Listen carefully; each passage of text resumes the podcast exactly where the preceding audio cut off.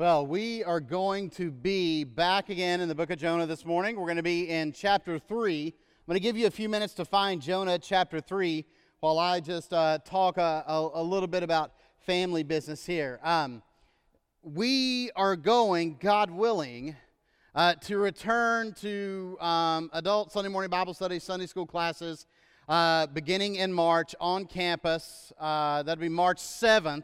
Uh, begin meeting back here uh, in that capacity. Uh, also, we'll start that week the Wednesday night programming back, um, barring some kind of weird outbreak. I mean, I think we can all agree it has just been an unusual time uh, since just nearly this time last year. But that is uh, our intent, that's our hope, that's our desire. Um, you'll have more info coming your way via uh, e news and the website and um, emails in the coming week, week and a half about that. But I just wanted to let you know we're still planning um, on doing that. And uh, we'll also kick off on March 7th a new series, uh, another four week series that will lead us up to Palm Sunday uh, called I'm Not Okay. I'm Not Okay. And it's going to be a series about depression, anxiety, and the gospel.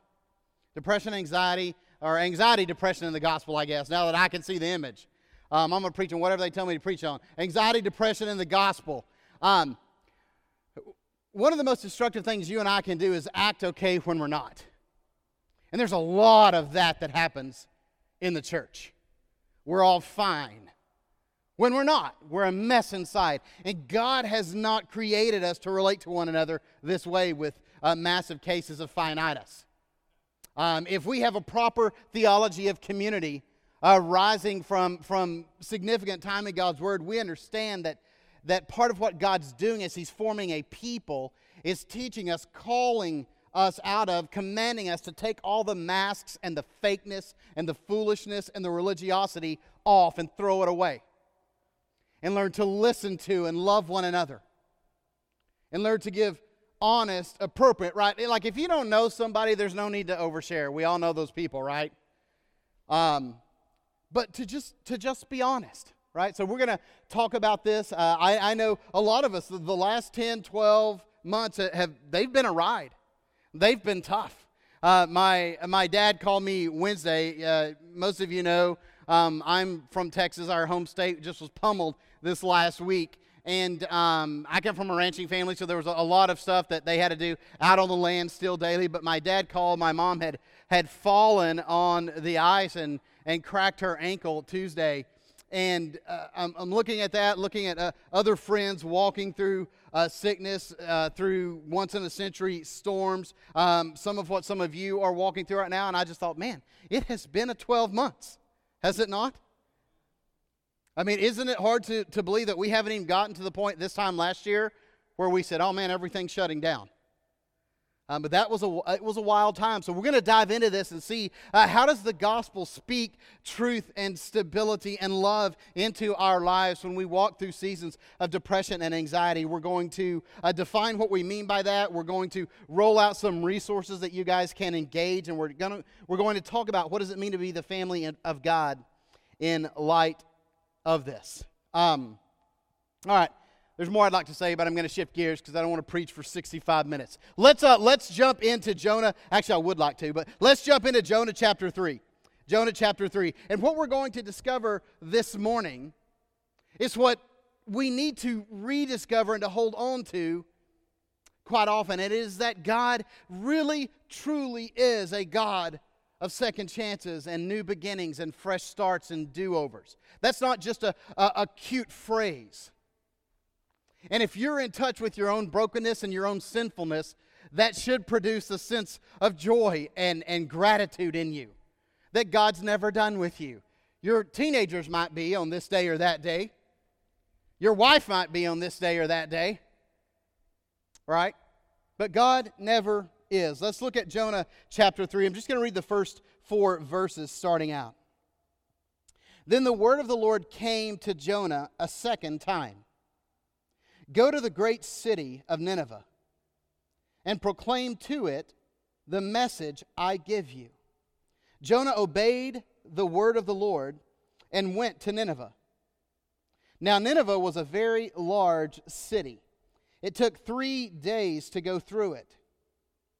Jonah began by going a day's journey into the city, proclaiming, 40 more days, and Nineveh will be overthrown. 40 more days, and Nineveh will be overthrown. Jonah was already understanding that God was a God of second chances. He's here because God didn't relent or give up on him when he said no the last time that God said to go to Nineveh and to speak to them about their sin on my behalf. Um, any of you seen a 2011 movie called Moneyball? Brad Pitt, Jonah Hill, the late um, Philip Seymour Hoffman in there. I, I love baseball, loved that movie. It was um, really based on a 2003 book by the same name by Michael Lewis and, and really centers around um, the use of sabermetrics in professional sports, starting with the Oakland A's. Uh, in the movie, Brad Pitt plays Billy Beane, who uh, is still, though he's about to retire, a front office executive with the Oakland A's. And what he came to just understand in the 2002 series and, and run into was the fact that he can't compete. The Oakland A's couldn't compete with big budget ball clubs. They were trying to replace star players and they didn't have the ability to do it. For instance, the, the New York Yankees, who they competed with in 2002, had a $125 million payroll. The Oakland A's had a $44 million payroll. Now, can we just be honest for a minute? Let's imagine, as most of us did when we were seven, um, and we have an entire generation who delusionally, uh, parents my age and just younger, who actually believe this too. So uh, I joke, you know, they're putting their kids on creatine in kindergarten, getting them special coaches in first and second because they're all going to be professional athletes. But let's imagine you have the skill and the doors open up. And then the New York Yankees say, hey, we can offer you $11.5 million to play for us. Or the Oakland A's say, we can offer you $3.2 million. Right? It's not much of a choice, is it? aside from the winters in New York? Not much of a choice. You're going to go where the money is. And during this particular season, Billy Beane, with the help of some others, began to reframe how he thought about this. And he began to ask himself are we trying to buy players and talent, or are we trying to buy wins? And ultimately, he said, We're trying to buy wins. And what do you have to do to win in baseball? You have to get on base. It doesn't matter how well you do everything else. If you don't get on base, you won't win. It's an offensive game, an offensive game, I should say. It is an offensive game. And so what they did was begin to look at players that had been rejected for, for a number of different reasons and see could we put a ball club together based on what these guys do do well, get on base, that will help us compete this year. One of the guys uh, that they picked up was Scott Hatteberg. Scott Hatteberg was a former Boston Red Sox player who uh, had been a catcher, great player, but he had an elbow injury. He, he had nerve damage in his elbow, and if you can't throw consistently, you can't play the position of catcher, right? So he'd been released by the Boston Red Sox. Uh, in the movie, Scott Hatteberg is played uh, by Chris Pratt. Chris Pratt. And those of you that have seen the movie can remember that poignant scene where uh, Hatteberg's character, played by Chris Pratt, was at home after being released by the Red Sox. He's sitting in there, sort of wallowing in self pity. Sharon and I had a conversation yesterday about how self pity is one of the acceptable sins uh, in our day in the church. Uh, we'll talk more about that in coming weeks. But he's sort of wallowing in self pity in there, watching TV. You can see his wife in the background in the kitchen trying to pay bills uh, slowly tearing out a check, and um, Billy Beane calls him. He says, Hey, Scott, Billy Beane, Oakland A's. He's like, Oh, yeah, hi. Uh, he said, Wonder if you'd be willing to talk with us. He says, Sure. He says, Would you let us in? And Hatteberg says, Excuse me? He says, Yeah, we're outside. Would you, would you let us in? So he says, Okay. So he goes to the door, lets them in. Um, he brings him, uh, Billy Beane comes in along with the, the first base coach, and they say, Hey, look, uh, your time playing catcher is over right? It's over. But we don't want you to catch. We want you to play first base. He's like, I've never played first base. I only play catcher. And uh, there's this, this great dialogue there where uh, Billy Beane, as the manager, says, uh, It's fine. It, it, anybody can play it, right? And the first base coach said, It's terribly hard to play first base. But what they realized, what, what Billy Beane realized, is they, they could attract all kinds of players that other people had rejected. right? They'd been cast aside, and there's a great scene where, where Beane is sitting in with a bunch of older tenured scouts who, who simply, most of them, could not conceive of a new way of scouting and thinking about, about baseball. And he's in this meeting with them now, and he says, Look, boys, it's, it's adapt or die time. This is, this is where we are. But you're hearing them talk, and if you've seen this, you can remember they're like, ah, you know, this guy, he's too short. This guy, he's too tall. Now, this guy will be good. You know, he's got a good jawline. He'll, he'll have a good profile when he's up to bat. All kinds of nonsense like that. And one of them says, yeah, but, it, but his girlfriend is a six at best.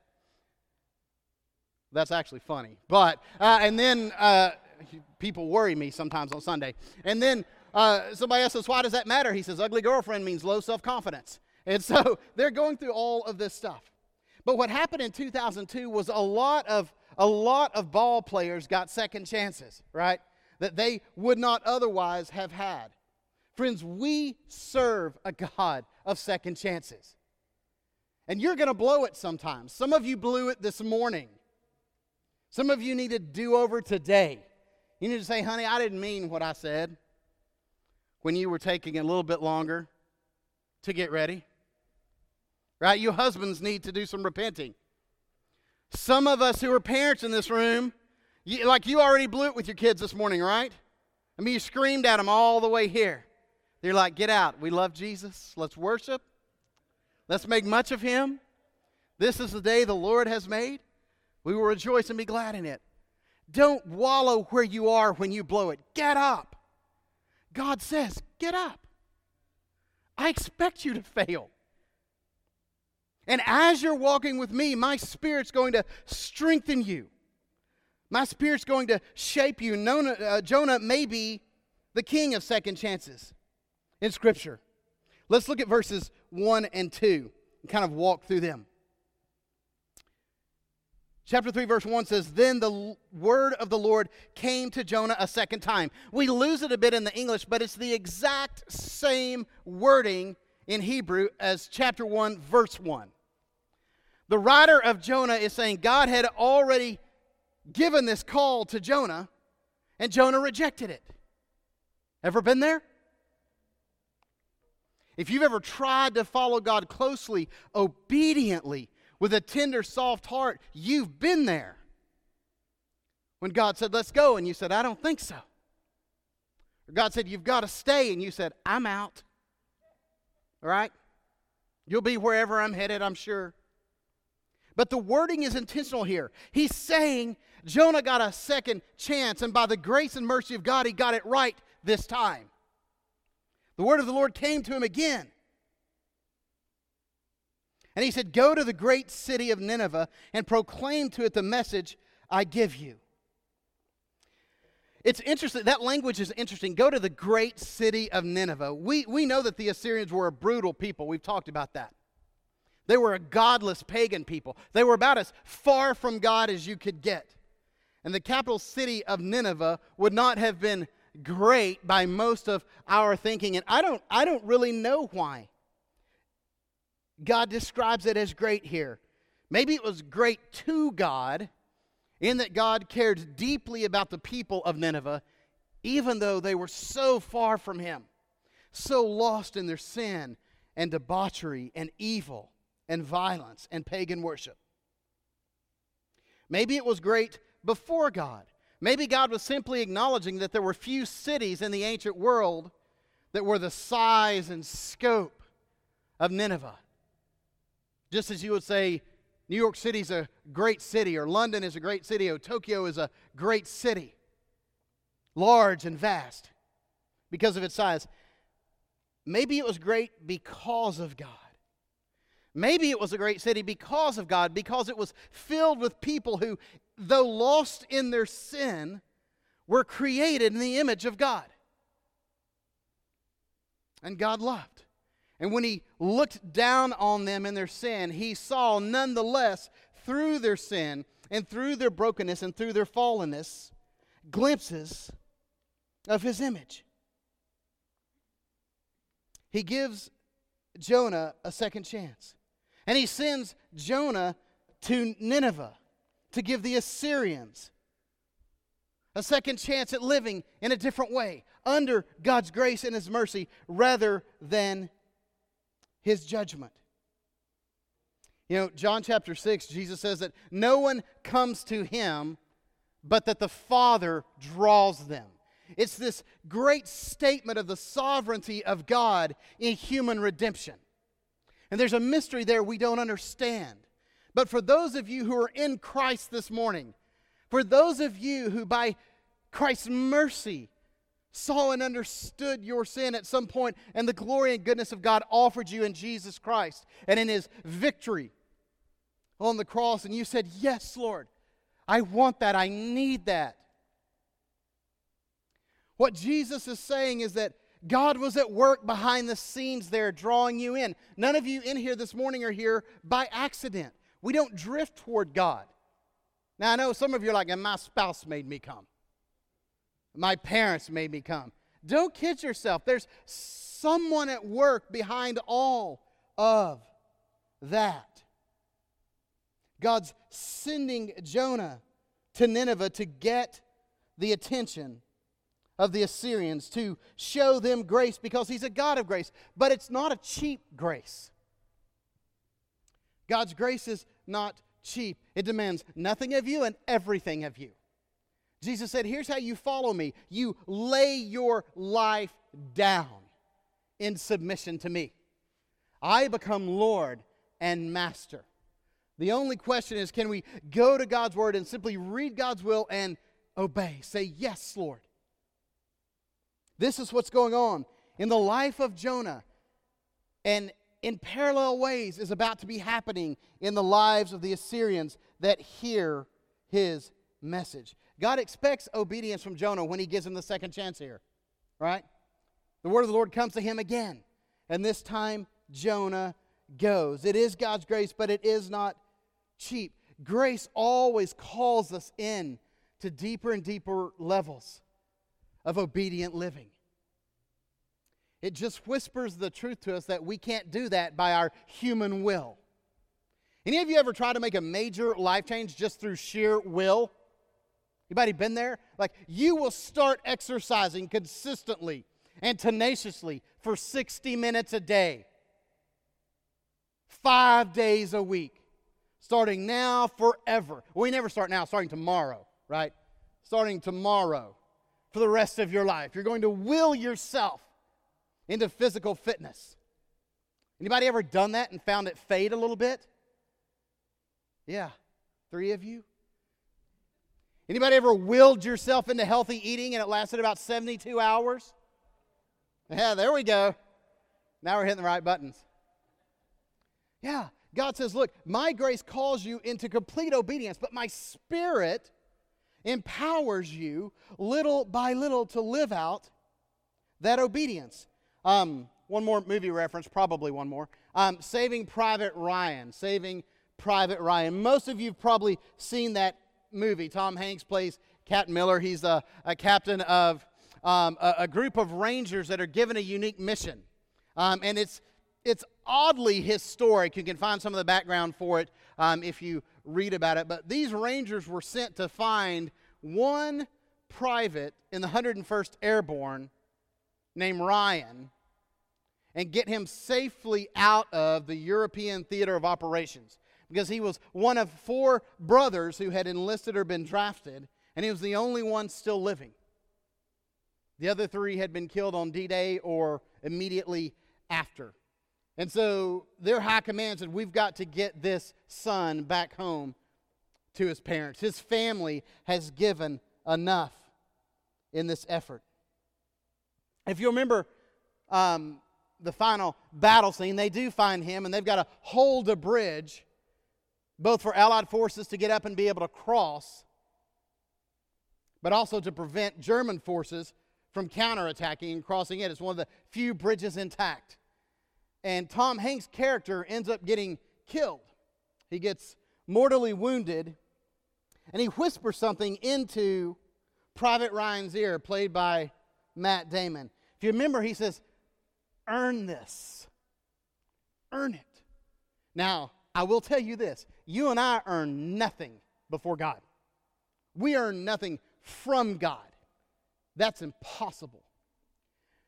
But what Tom Hanks' character was saying is that men gave their lives for you. Don't waste yours in idle pursuits. And I think sometimes you and I have become so comfortable with the crucifixion of Jesus Christ that it doesn't stir us anymore. Doesn't shock us and stun us. Doesn't move us to tears. That Jesus would say, No one takes my life, but I give it up voluntarily. God's calling us to a new way of life, and He's about to offer this new life through Jonah to the Syrians. Look at verse 3 Jonah obeyed the word of the Lord. Now, the wording here is playful. If you look at chapter 1, verse 3, Jonah ran away. The word of the Lord came to Jonah, he ran. The word of the Lord came to Jonah again, and he obeyed. I am so grateful for the patient goodness of God who doesn't pull the curtain on our lives prematurely, but continues to woo us and whisper to us, Get up, get up. I'm not done with you yet. Jonah obeyed the word of the Lord and went to Nineveh. Now, Nineveh was a very large city. It took three days to go through it. Imagine walking from the northern city limits of Atlanta to the southern city limits of the Atlanta. Now, I know, like, if you're built like me, you're like, could do it in a day could do it. I was, I was working on this, uh, thinking about this and thinking, all right, how, how, how long or how far can the average person get in an hour? I could probably get time and a half that. So if you're wired a certain way, you're thinking, no problem. But you know, I, I will tell you, if you've walked the, the streets of Manhattan and ever been caught up on the, hey, let's go see this, forget a cab, let's just, like, let's just book it on foot. It's not that far. On the map, it's not far. Block by block by block by block, it gets to be far. Nineveh was a huge city. And you're walking it, and you're walking it with carts and donkeys and vendors and people and soldiers everywhere. So he goes into it basically a day's journey, verse 4 says, proclaiming 40 more days, and Nineveh will be overthrown. 40 more days and Nineveh will be overthrown. And the, the, wording here is that Jonah is regularly preaching this message that the judgment of God is coming unless you repent. The judgment of God is coming unless you repent. Now, let's look at verses 5 through 10. The Ninevites believed God.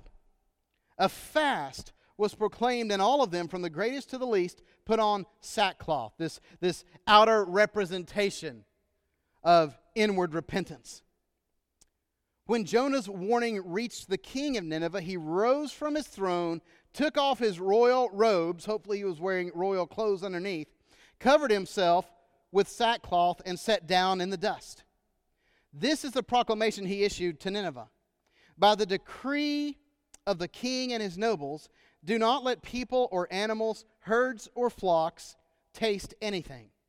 Do not let them eat or drink, but let people and animals be covered with sackcloth. Let everyone call urgently on God. Let them give up their evil ways and their violence. Who knows? Who knows? God may yet relent and with compassion turn from his fierce anger so that we will not perish. Verse 10 When God saw what they did, and how they turned from their evil ways. He relented and did not bring on them the destruction he had threatened. Now, don't be confused about that language there, he had threatened. It's not that God was making a threat with no intention of bringing that about. He absolutely intended to bring that about. And one of the things that you discover when you take the Old Testament seriously is that you and I have an, an opportunity to be in relationship with God as the living creator of the universe, not in relationship with doctrines, not in relationship with precepts, not in relationship with laws, but in relationship with God, with the God who interacts with his people and sometimes relents. Sometimes decides he's not going to carry out something that he intended to carry out. It doesn't affect his sovereignty any.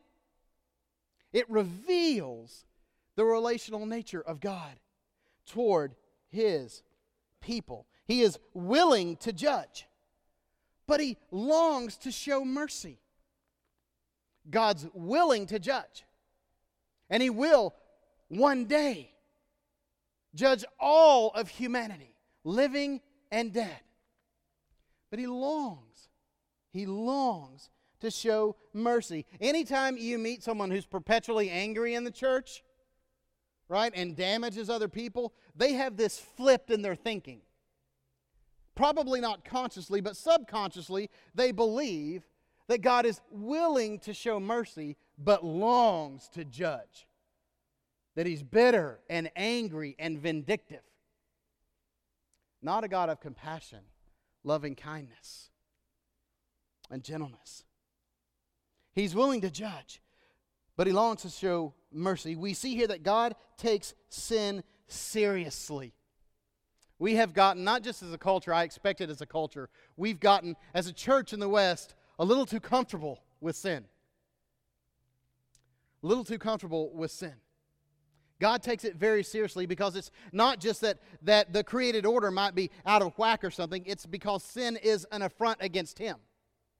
Sin is open rebelliousness toward God. And we see here, if you look carefully, that we see that true repentance involves both sorrow this inward sense of, of guilt and the response to guilt and sorrow, and, a, and an inward turning over our sin, and a hunger for God. Never, like, never fear coming clean with God. You think He doesn't know who you are? Right? You think He's like, oh man, I didn't realize that. Never mind. He knows you. He knows you more than you know you. He's not shocked by who you are. He loves you. He loves you as you sit here this morning with all your flaws and all your doubts. He loves you. Look at verse 5.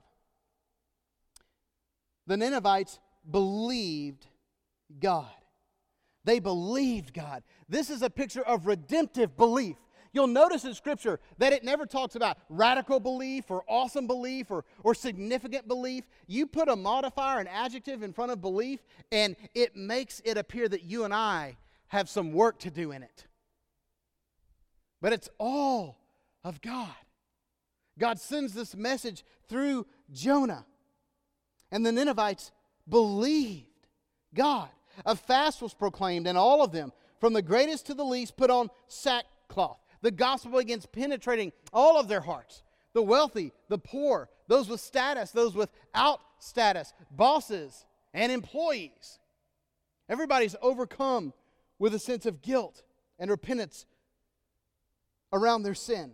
Now, you know what's funny is the people they begin this this um this posture of repentance before the word reaches the king.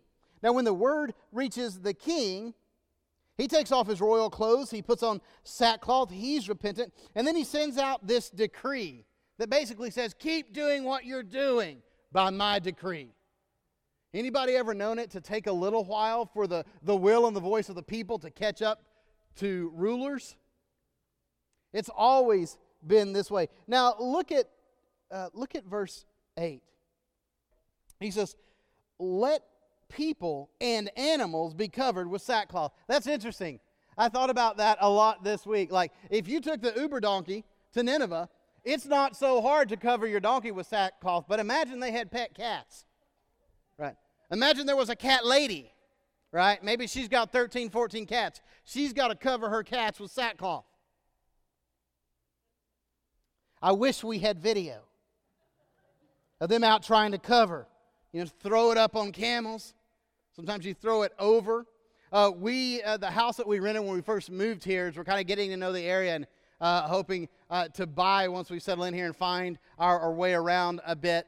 Um, it has this real unique layout. You come in uh, to like this, this open area in the front of the house, and you can go up the stairs there, turn around, and there's this sort of like a catwalk is not the right phrase, but you get my drift. There's sort of this bridge that goes out across the top um, with uh, banister on each side, uh, rails up there. And sometimes I'll get frustrated and throw things up there that the kids should have taken up, right? But I've asked eight or nine or 14 times and I'm just tired. So I'll throw it up there. And sometimes I'll throw it over and then I have to go pick it up again because I missed. I was really frustrated the other day and I was throwing socks up. Did any of you raise children whose socks could not make it into the, the dirty clothes hamper? Okay. And you're still fairly sane. That's good to know. Socks make their way everywhere in our house. So I rolled them up real tight like a baseball and I launched that sucker. And I threw it right through the rails down onto the other side and created more work for myself. Then I had to go over and walk and pick it up. Maybe they're throwing sackcloth on the camel, it goes over the camel, I don't know. But they're dressing themselves and their animals. They're saying all living beings here are taking on a posture of repentance before God. Verse 9, the king says, Who knows? God may yet relent with compassion. It's interesting to me that this pagan king identifies here that it's going to be God's compassion that drives his relenting and his saving of them, not any other characteristic. With compassion, turn from his fierce anger so that we will not perish. Can I just say that true repentance always leads to interchange and outer fruit, an outer articulation of that repentance?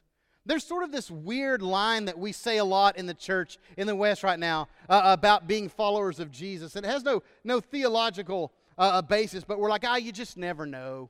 Just never really know if anyone's a follower of Jesus. That's insane. Because Jesus said we'd know.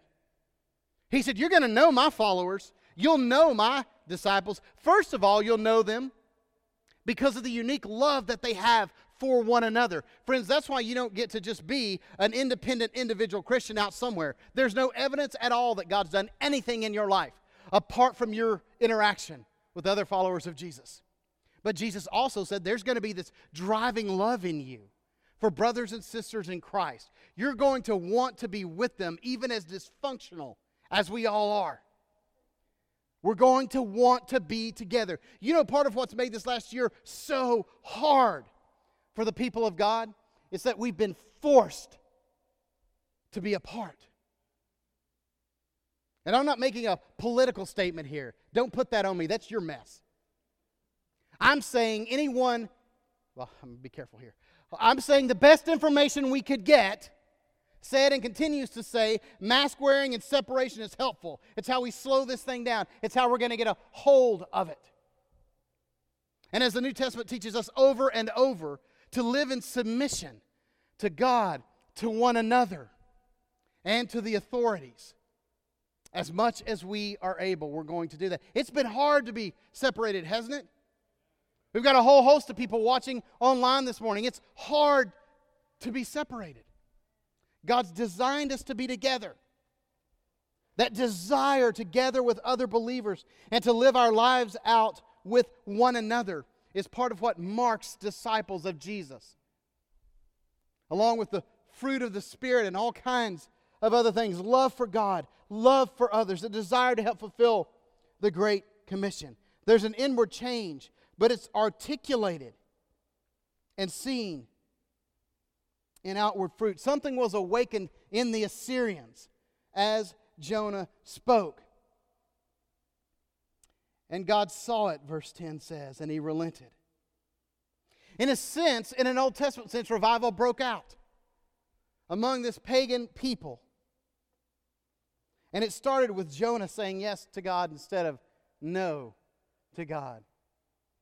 And if you think that can still happen, God can still bring revival to his people. It can start with us and spread where God draws men and women in Redemption is happening. New groups are being birthed. Reconciliation is taking place in marriages. People are being freed by the power of the Holy Spirit from addictions. God is on the move in such a way that no one can take credit for it as a human being. I don't know if any of you will be familiar with Jeremiah Lanphier. Probably not. Uh, but if you're not, I want to introduce you to him. He was a, a layman, a Dutch Reformed Church layman in New York City in the 19th century, mid 19th century, and he just began to get a great hunger to see God work and move and stir in the city of New York. And he began believing that God wanted to do that, and he started praying. And then he decided he wanted other men to join him and pray. And he asked God, Would you send men to pray with me that revival would break out in this great city? On September 23rd, 1857, he started meeting at a rented hall on Fulton Street in New York. At lunchtime, he'd take his lunch break. And he walked to this hall and he said, God, would you send men to pray with me? And he got there and he began praying, and five minutes passed, and 10 minutes passed, and 20 minutes passed. Any of you ever been there in your prayer life? You're like, God, I asked. And I asked a lot, and I asked and I said in Jesus' name. And you're still not moving. Eventually, the first man came in and joined him. Eventually, six men joined him that morning.